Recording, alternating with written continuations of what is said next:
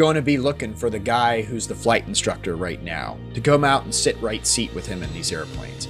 Right. It can be a huge opportunity for you. Yeah. Because you don't need the details of how to make that work for you. Yeah, it's huge. Right, because you don't need the formal flight safety training, right? So if the single pilot jet and the other guy's typed, you can ride in a jet.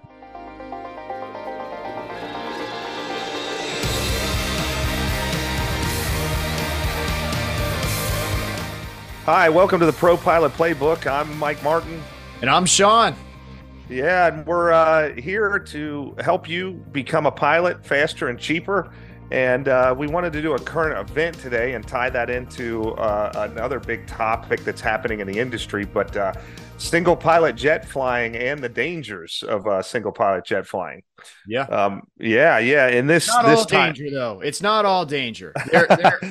There is some benefit out there for our listeners to that we'll get into here also. But if I was an insurance broker, the only thing I'm going to say is how dangerous it is. And that's right. That's right. So I'm going to start by talking about what happened here in the news. And then Sean is a single pilot jet flying expert, so he can really shed some light on this. But basically, Mike, before you get into the story, I just wanted a couple of things.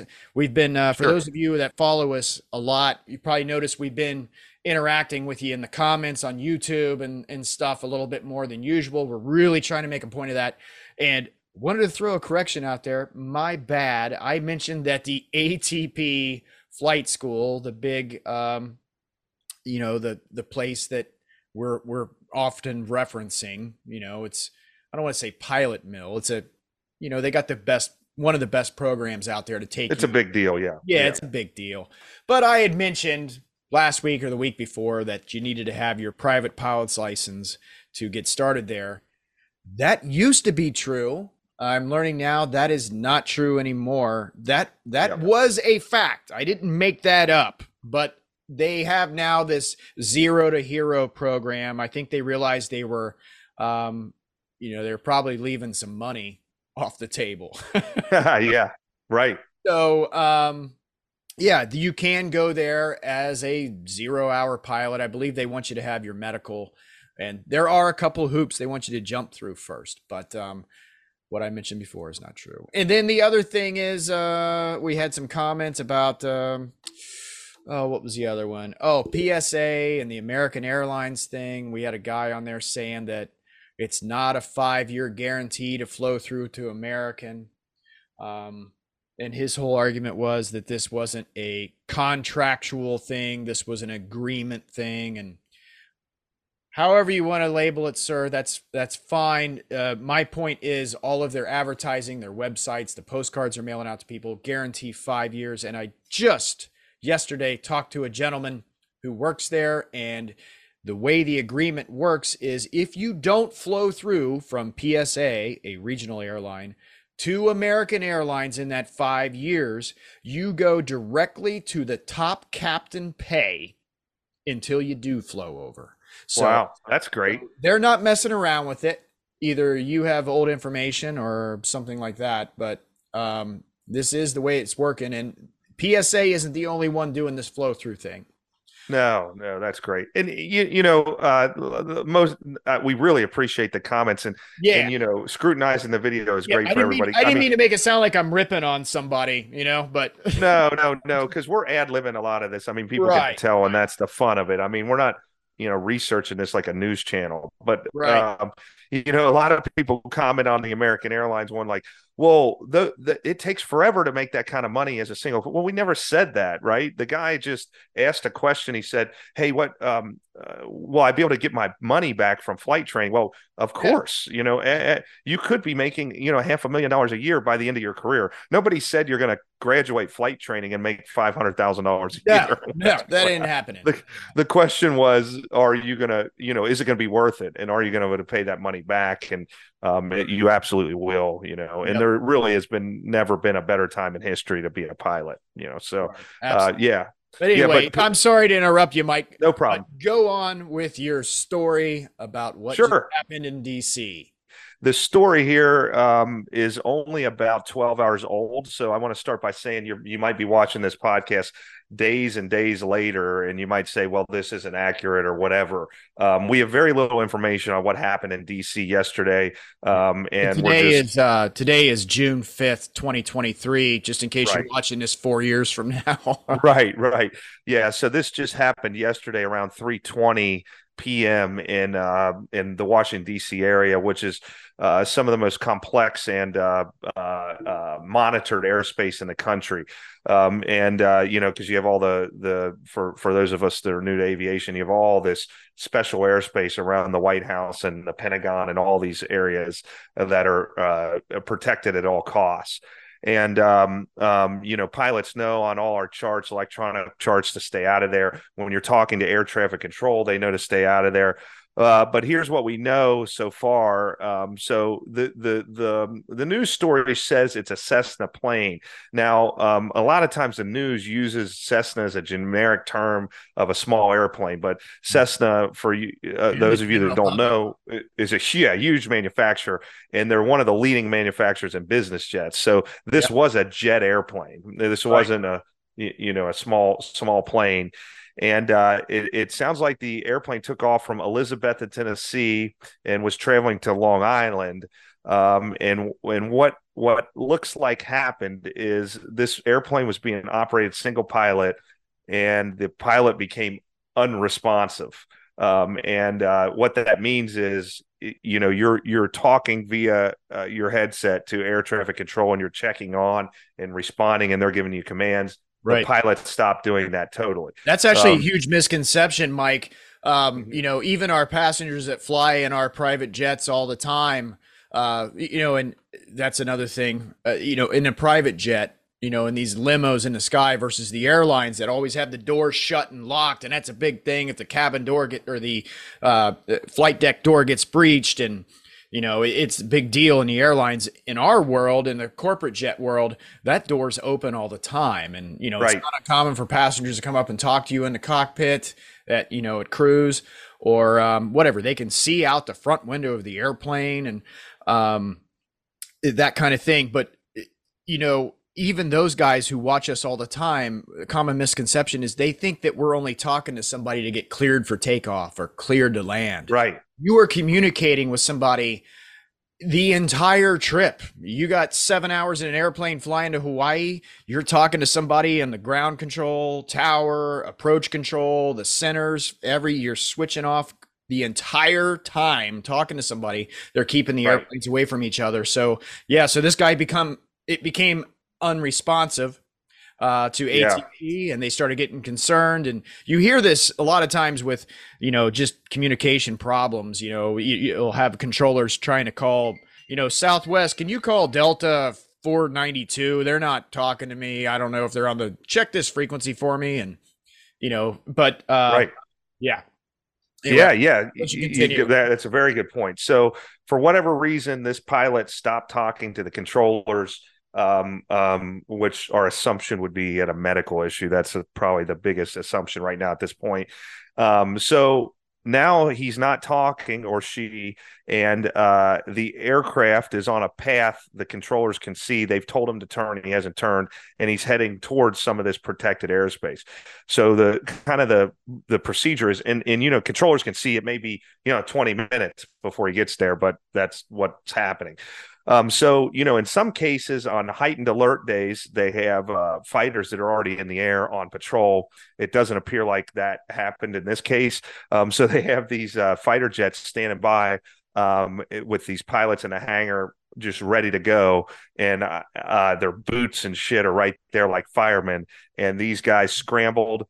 And it sounds like they sent two F-16s from Andrews and then two from a air base in New Jersey or Atlantic City, maybe. It looked like Atlantic City, I think you said earlier. Yeah. So what made the news? The major part of the news is there was a gigantic sonic boom, and you can look online. There's some Ring cameras that captured it. I mean, people said it moves furniture in their house and everything. Right. So whenever an aircraft breaks the sound barrier, a fighter jet, it makes a huge noise.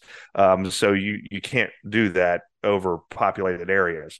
Now, in this case, it was an emergency. It was authorized. And this is the interesting thing about it. Yeah, yeah, it says an authorized sonic boom. So the commander of the airbase, this was serious enough. They're like, we need to get these jets over there now. So they broke the sound barrier to intercept this airplane.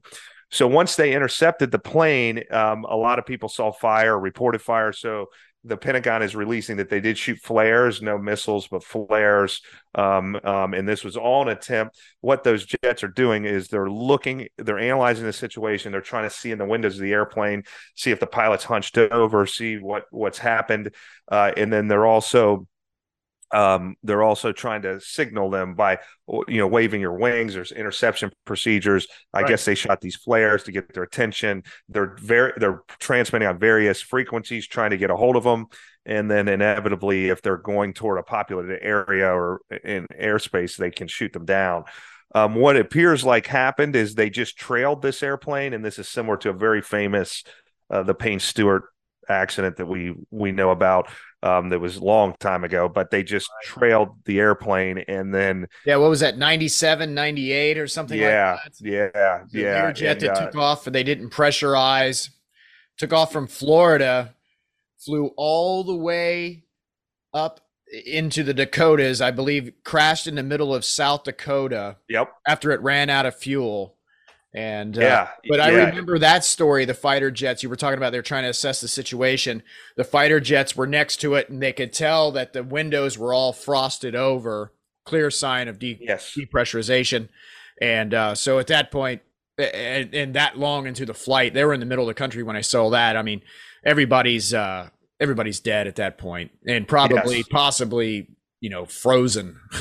Frozen to death. Yeah, it's scary. And that could have happened here. I don't have any, in the articles I've been reading, I don't have any altitude information. I'm not sure if we could get on Flight Aware and say that. It says it was a Citation Bravo. What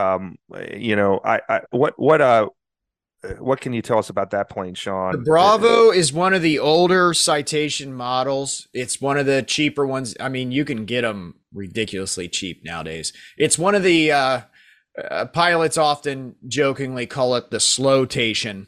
It doesn't have a swept wing on it. It's got the straight wings, and it's just it's kind of a bargain jet, I got you. Just older technology. It's older. Yes. It's at the time. I mean, when it came out, it was amazing. Look at this business jet. Blah, blah, blah. Yeah, I got a jet.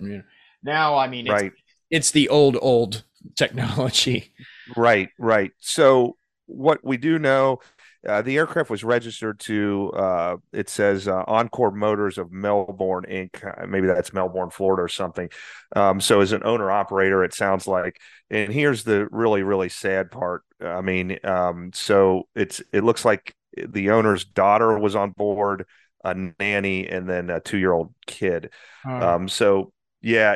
I mean, if it is what happened to Payne Stewart and they froze, that's one thing, but what this could be, and nobody knows yet at this point, is a very, very terrifying situation where the pilot could have had a medical issue, and then you have the daughter and the nanny and the baby on board, and they have no idea what to do. They don't know how to land an airplane. They don't know. It's possible the pilot, had a heart attack or a stroke. But just to be clear, so we don't get a bunch of comments when we say froze, that I was referring to that Learjet. They asphyxiated. They didn't have any air way before. I was talking about, once that airplane's sitting at altitude at negative 40 Celsius. With no oxygen, they would have been dead a long time ago. But now they're, a bunch of frozen people inside it. Yeah, right. Yeah. I was just trying to demonstrate how violent or how, that environment at altitude is. It's bad. Yeah. I mean, they would have passed out from lack of oxygen, which would have been much more pleasant. But if the pilot in this case was incapacitated somehow, that could be the ultimate in terror for those passengers. And, let's hope that wasn't the case. Right. There's a lot of talk about this, and we'll say, and Sean will say a lot about this in a minute, but this is an extremely rare situation if it indeed was a pilot, dying in flight like that. So, you know, but it is something that people worry about. A lot of people that fly small planes, if you fly with your spouse all the time, even if they don't have a license, they'll train him or her to land the airplane just in case of an emergency. Even in small jets, you know, you could give your key passengers that always ride with you some sort of training. And then there is some groundbreaking technology, right, that is being made by Cirrus and Garmin, I think. This Cirrus Vision Jet, which is a single pilot jet, has an incredible software where, I mean, you should watch some of these videos on the internet. It's basically a button you press. You know, Cirrus is already famous for a whole airplane parachute, but now they have a button you press and this auto land feature takes over, where it's so sophisticated. It actually scans the area for terrain. It adjusts the altitude for terrain and speed. Then it looks for most suitable runways, runway lengths, calculates fuel, looks at the wind. It changes all the screens on the avionics for easy to read things that passengers can understand. It has verbal alerts telling you what it's doing. Hey, you know, to remain calm, you're this far from the airport, it's going to land at this airport. It will actually join the approach and with the auto throttles, fly the airplane down, land it, apply the brakes, and stop on the runway, and the passengers can get out. It's crazy. It's absolutely amazing. It's almost too much. I mean, yeah, right. That is some futuristic stuff. And I believe that Vision Jet still has the parachute on it too. Right. I mean, that's part of their little thing. You know, they make those little single engine reciprocal airplanes with the parachute. So if you lose an engine, instead of trying to land in a field, you could literally just pull this chute and float down. But that Vision Jet, it's a goofy little thing, looking thing. Maybe I'll put a picture up of it right now. Yeah, so that we can see it. It's a little V-tail single engine jet. Right. Holds but Sean plays. Here, plays. Yeah, Sean's niche is the reason we want to do this video is he's been involved with single pilot jets his whole career almost.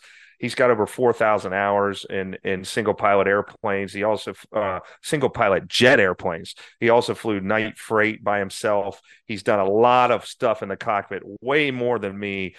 You know, in very intense environments, high speeds. He's probably dealt with emergencies and problems by himself, and he's very qualified to talk on this topic. So, you know, give us an idea of what you think of this, and then what are some of the things that you do as far as adding safety pilots and things in your operations over the years? Yeah, so, you know, the single pilot thing isn't that big of a deal. As a matter of fact, everybody, you know, working to obtain a pilot's license will fly single pilot. It's part of your requirement for the very first certificate. You will get solo hours.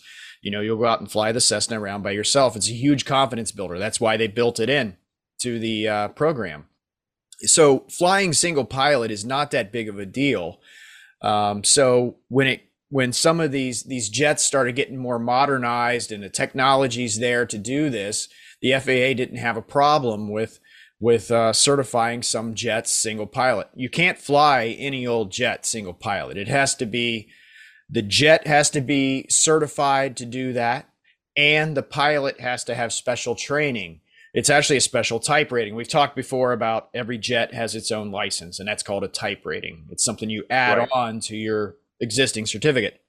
So if you have a type rating that your single pilot, basically, it'll have a little S after it, like the Premier Jet, which is the one I have the most.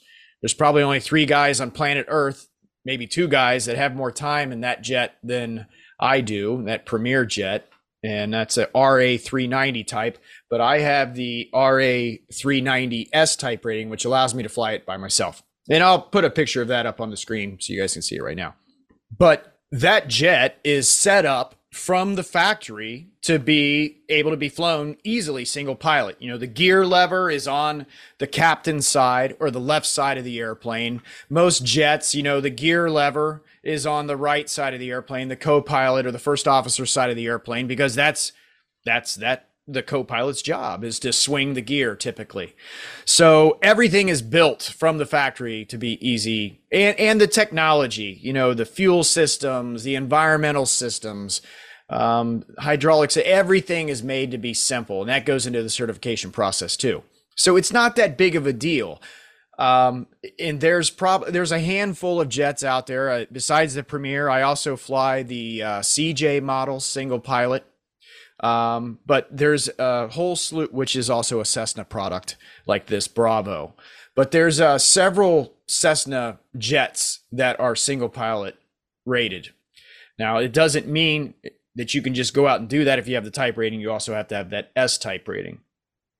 Why would somebody want to do this? Well, it saves, what's the answer to 9 out of 10 questions? Money. It saves somebody money when you can fly the jet by yourself, or maybe you're an owner operator, as in the guy that owns the airplane also flies the airplane. Or maybe you're, as Mike calls them sometimes, the nickel millionaires. You know, somebody that has just enough money to afford a jet, but hey, let's keep them costs down. Yeah. We can do one pilot thing. That's only one hotel room when we're on the road. It's only one meal, one mouth to feed on the road. It's only one salary to pay. Yes. Yes. But I had an owner that was not in that category. He was very wealthy, and when something like this would come up, he would always say, "Mike, airplanes should have 2 pilots and 2 engines." Yeah. Well, there's a lot of people that feel that way, and this case right now in DC is going to be another. The insurance companies the last few years have really got on the single pilot jet operators. It's becoming more and more difficult. It used to be a few years ago, every jet I flew, 95% of the trips I took were single pilot. I had a real nice niche going with my management company that, you know, I was able to bounce around the country and fly these guys' jets by myself. And the insurance companies loved me because I had way more time than anybody else doing it. I was still young enough and healthy enough. They didn't care, but they started tightening down the, you know, everything on, you know, now they look at, well, how much is the haul value of this airplane? Is this a brand new airplane? Nah, you can't do single pilot. We need you to have 2 pilots. Although the regulations, this is one of those things, and you're going to see this a lot in aviation as you go through your career. There's almost 2 different sets of rules on things. There's the federal regulations, what the FAA says is allowed to be done. And then there's what you can actually do because the insurance company is tightening down the rules. So the FAA doesn't care about any of this. They know it's safe if the right guy's doing it or, you know, whatever. But the insurance companies don't want to take the risk. They've had some heavy hits in their industry the last few years, and they don't want to mess with it. So one of the things we were talking about could be an advantage to you guys. And like I said, like Mike said, I've been doing this. I started off, and there's still jobs like this out there. Plenty of single pilot jobs. Some of your first jobs in you know, as you climb that career ladder in this industry could be something like, there's a lot of mapping jobs. Those are all single pilot. There's still some single pilot freight jobs out there, flying caravans, or, you know, they've got some more exotic things out there now, some of these little light twins. But I don't think single pilot jets are going anywhere. As the technology gets better and better, we're seeing with like the Vision Jet. As a matter of fact, Airbus just certified one of the largest aircraft ever built to fly freight over there in France or whatever. And it has the ability to be operated single pilot, because that was one of the things the FAA was kicking around. And it's very possible, Mike, before we're dead someday, we're going to see airlines operated single pilot because of some of that technology that Vision Jet has, or possibly and the pilot shortage, you know, the pilot shortage. Well, yeah, that's what's driving it. But, the other possibility was the technology besides the aircraft being able to land itself, you know, something like these drone guys, you know, the Air Force has the data link. Yeah. The guy sitting on the ground that can take over if the guy in the actual aircraft has an issue, health issue, incapacitation, something like that. But my premonition is that we'll see this happening in the freight world first. As a matter of fact, the other thing we'll see in the freight world, we'll see an autonomous freight aircraft. Mm-hmm. You know, that will be coming very soon in small things like drones delivering packages, or, you know, these little bitty puddle jumpers moving boxes out to the middle of nowhere in the country from a hub. But yeah, the single pilot stuff will happen first in the freight industry. And I think we'll see it before we die in the airlines too. But yeah. But right now, here's the insurance company's concern, though. You know, you got guys that are, especially owner operators, these are low experience guys, possibly not professionals, that go to a flight safety or something, and they barely pass their check ride to get their single pilot certification. And then they fly around for years by themselves. They're comfortable with the day-to-day landing, taking off, dealing with controllers or whatever, but that individual may not handle a situation well where you start having problems. And like we mentioned a couple episodes ago, when stuff starts breaking or falling apart in these airplanes, it's not just one thing. After the first thing breaks, it usually tears apart the next piece, and you got multiple issues you're dealing with, and you're trying to decipher which one's the real issue, and, you know, yada, yada, yada. You're running checklist. Maybe the autopilot's kicked off. Now you're hand flying this thing. So the stuff that made this thing easily certified for single pilot no longer applies to your situation. You're hand flying an airplane, talking on a radio, running checklist, flipping switches, trying to decipher what's going on. Maybe your IFR, you can't even see out the windows. Things can become very complicated very quickly for someone who's not a professional with this single pilot stuff.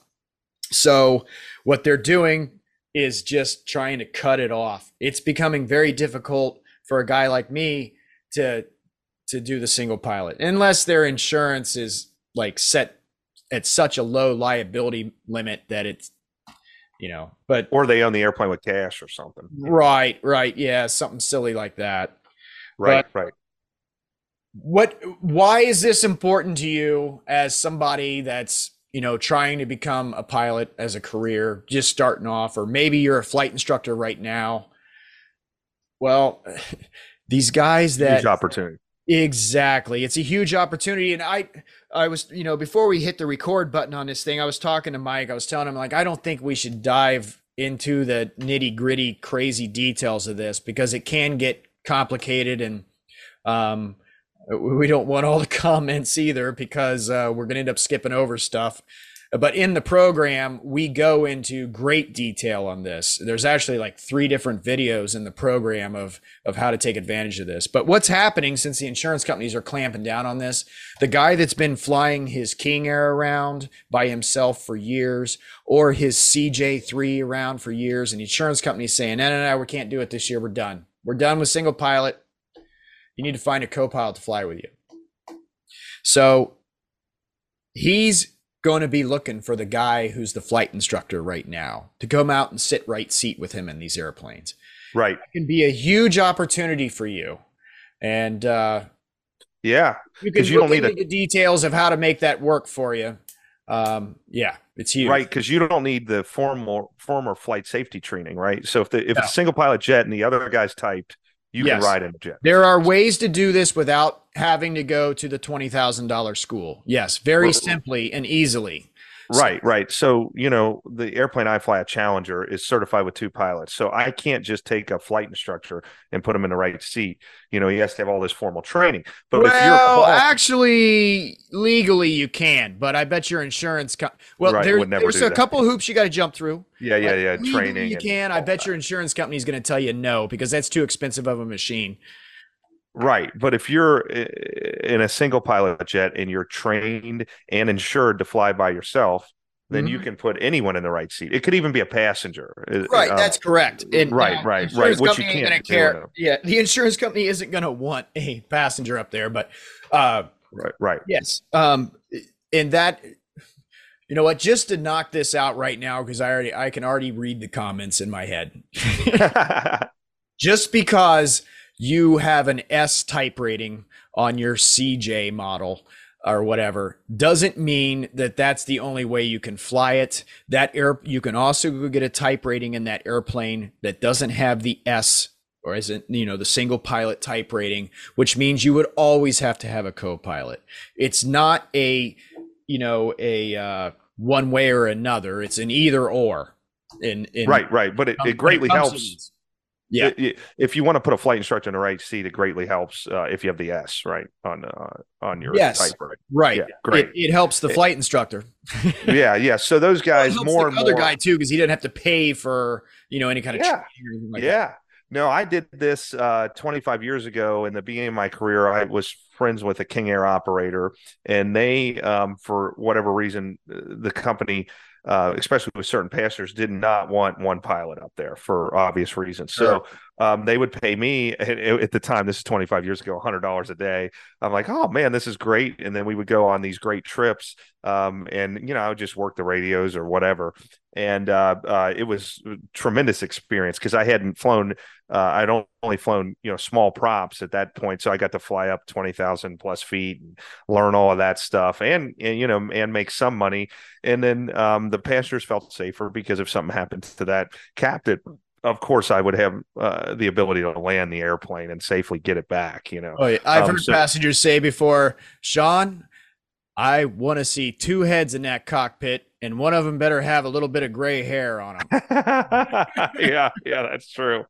Yeah, I mean, you definitely hear that a lot. So, you know, more and more, there's going to be opportunities for new pilots to make friends with these operators around your airport, local airport, that have these single pilot airplanes via jets or turboprops, and then get a chance to ride along and learn and develop their skills and network. And it's just, for me, it was tremendous. I mean, getting in the IFR system, actually flying passengers, there were professionals, meeting them, seeing new places. It was just a wonderful thing. So, you know, that's the whole point that we want to get across. This is an awful, awful accident, and we don't know many of the details, but, it probably is going to have some effect on an already area of insurance that was already under scrutinization. Oh, yeah. Out of the management company that I'm part of right now, we have 11 jets that are certified single pilot, and the 14 pilots that work for me, about half of them have S type ratings in those, but there's only 3 of them that the insurance companies will currently allow us to fly single pilot with our insurance liability limits. It used to be all of them. It was just, that's just the way you worked. Now there's only 3 of them that were allowed by the insurance company to fly single pilot. I think there's a couple more, actually, if we don't have passengers on board. If we don't have packs on board, or it's a maintenance repo or something like that, we're allowed to do it. So maybe there's 5. But I guarantee, now that this accident's happened, when we go to renew that policy, we're going to be down to 1 or 2 airplanes that we can even do single pilot on. Yeah. There's no, in the insurance company's mind, they're looking at it as, we're not talking about experience level of the individual anymore. We're talking about a health thing, you know, right. Who knows? There's all kinds of health things going on right now. We've seen the medical, you know, the whole pilot physical thing. There's been some, there's been some changes there. That's a whole nother episode or something. Yes. You guys can look into yourself, but right. There's definitely some stuff moving in that world. And I see them clamping down even harder on this single pilot jet stuff. Right. Totally. Yeah. Well, this is an interesting story. You know, the sonic boom is pretty interesting. The fighters being scrambled. And then, you know, like we brought up the Payne Stewart crash. That was that Learjet actual. It was a Lear 35. I was actually on that, assigned to that type of plane and flying it when that crash went on, and it was a big deal. Right. That was a little different, where the pilots fudged a lot of their training. It was kind of a shady operation, and I don't remember all the details, but the oxygen system, meaning the passenger oxygen, was the bottles were in the nose, and this is if the plane decompressed, the pilots and the passengers would put masks on. Well, that system, I mean, this is an old design. I mean, the airplane was probably designed in the 70s. It leaked oxygen, so you were constantly having to get these bottles refilled. So what pilots would do is when they were done flying, they would turn the bottles off in the nose. There was a door that popped up. You can reach in there and turn them off. Then you wouldn't have to refill them all the time. But this was a non-standard procedure that wasn't really allowed, but people were doing it. And then what ended up happening? Cabin air switch that really got them. I flew that 35 too. I remember the as far as the crew, there was some question on this guy had just gotten typed or the type rating for the Lear. Yeah, but the co-pilot sitting next to him, female, didn't have like any time in the airplane. This was somebody they just threw in there and did. Yeah, we were referencing just a little bit ago, the 3 takeoffs and landings. And Mike, I remember years ago when you and I were flying that Lear, there was some goofball in training with us at flight safety, and he was just, I don't know. The dude was just out in the weeds. He didn't know what was going on. And, or he'd showed up at an airport and tried to fly this thing with no type rating. And you're like, oh, that's right. You were in class. What airplane is going to kill you faster than one of these little Lears? You had to have your crap together. And there was no technology back then. For those of you watching this that are used to flying around in your Cessna, that's all glass panel screens and moving maps. And no. This was a fighter jet. Yeah. I had forgotten we were in training together. Yeah, it had a fighter jet wing on it. It was an Israeli fighter jet wing that Bill Lear stuck on this thing. But there was no technology. It was 2 VORs, an ADF, and I would carry a hiking GPS I bought at Walmart with me to make my job easier. But we had charts spread all over the airplane, and there was no moving maps or technology. No. It was a 6-pack and 2 VORs and an ADF. But there was the huge thing on that Lear. I don't know, we've gone down a rabbit hole now, but there was this big switch, and we always used to joke, why didn't they make this switch like with a big yellow circle around it and bright red paint? But it was this little switch down on the co-pilot side that you had to flip on as you took off. Otherwise, the cabin would not pressurize. Yeah. And it was not labeled pressurization. It was labeled cabin air. It was called cabin air. Like air conditioning or something. Yeah. It was the most dangerous, crazy design ever. But, I mean, that airplane came out in the 50s or 60s or whatever. Back then people just, I don't know. They were, it was a different world then. Yes, it was. But they speculate maybe they left that switch off, so it decompressed. Right. And then they didn't know the other pilots had turned the oxygen off in the nose, so they went to put their masks on, and then it didn't work. You know. You know what, man? I don't even know if the oxygen. I remember when that thing happened. They had made 3 radio calls, still climbing through like 17 and 19,000 feet. 3 separate radio calls on the ATC tapes. You can hear in the background the cabin altitude alarm going off, and they just kept climbing like they never even, like they didn't even know what that was or didn't give a crap. So that tells me that they had no wherewithal and no business being in that machine. Yeah, absolutely. Yeah, so maybe we could do a follow-up episode once we find out more details on what actually happened in this tragic accident. But it sure got a lot of attention with that noise yesterday. In D.C. I mean, that's the metro with millions and millions of people, and they everybody heard it. That part's interesting. It's interesting how fast. Do you know anything, Sean, about how quick they can get those fighters in the air? Aren't they plugged in and like ready to go and just like? So I don't know about that Washington D.C. area, but from being in the Air Force, you know, when we had stuff going on, especially when we deployed, you got different things going on. You know, this hot reserve crew, guys will literally be standing at the airplane. You know, there's crews that are standing there at the airplane. They got jets ready to go. It's pretty quick. These guys aren't being called at their house. No, they're standing there on the ramp typically, or like you had mentioned, they schedule maneuvers, their training and maneuvers around this stuff, especially over there in that zone, that area of the U.S. Maybe I'll pop a map up on the screen to show everybody what that looks like. Show the airspace, yeah. Yeah, that airspace. The red. Oh, I see. So they get twofold out of those training missions. They're also already airborne, plus they're doing training at the time. I see. I see. Yeah. Patrol. Well, so they got to get so many hours a month. So they, the guys are leaving the ground with armament already on the aircraft or whatever. And Gotcha. No, it's pretty quick. Great. Well, I just want to thank everybody again, like we do, for watching the channel and supporting the channel. It's great to get back. We've got lots of videos coming up. We've got some good things planned. The momentum we get from you guys pounding the like button like you did, or subscribing if you don't subscribe, really helps us get momentum on what we want to do. We've got big plans. We want to have some guest speakers on here. We've got some great people in mind from different parts of the industry that we want to bring on to talk to you guys, to help you guys. So we appreciate all your support. If you're wanting to learn to fly, it's not very expensive. We have a specific course on how that nobody else has on how to, start you into aviation and launch your career. It's called the Pro Pilot Playbook. So check that out.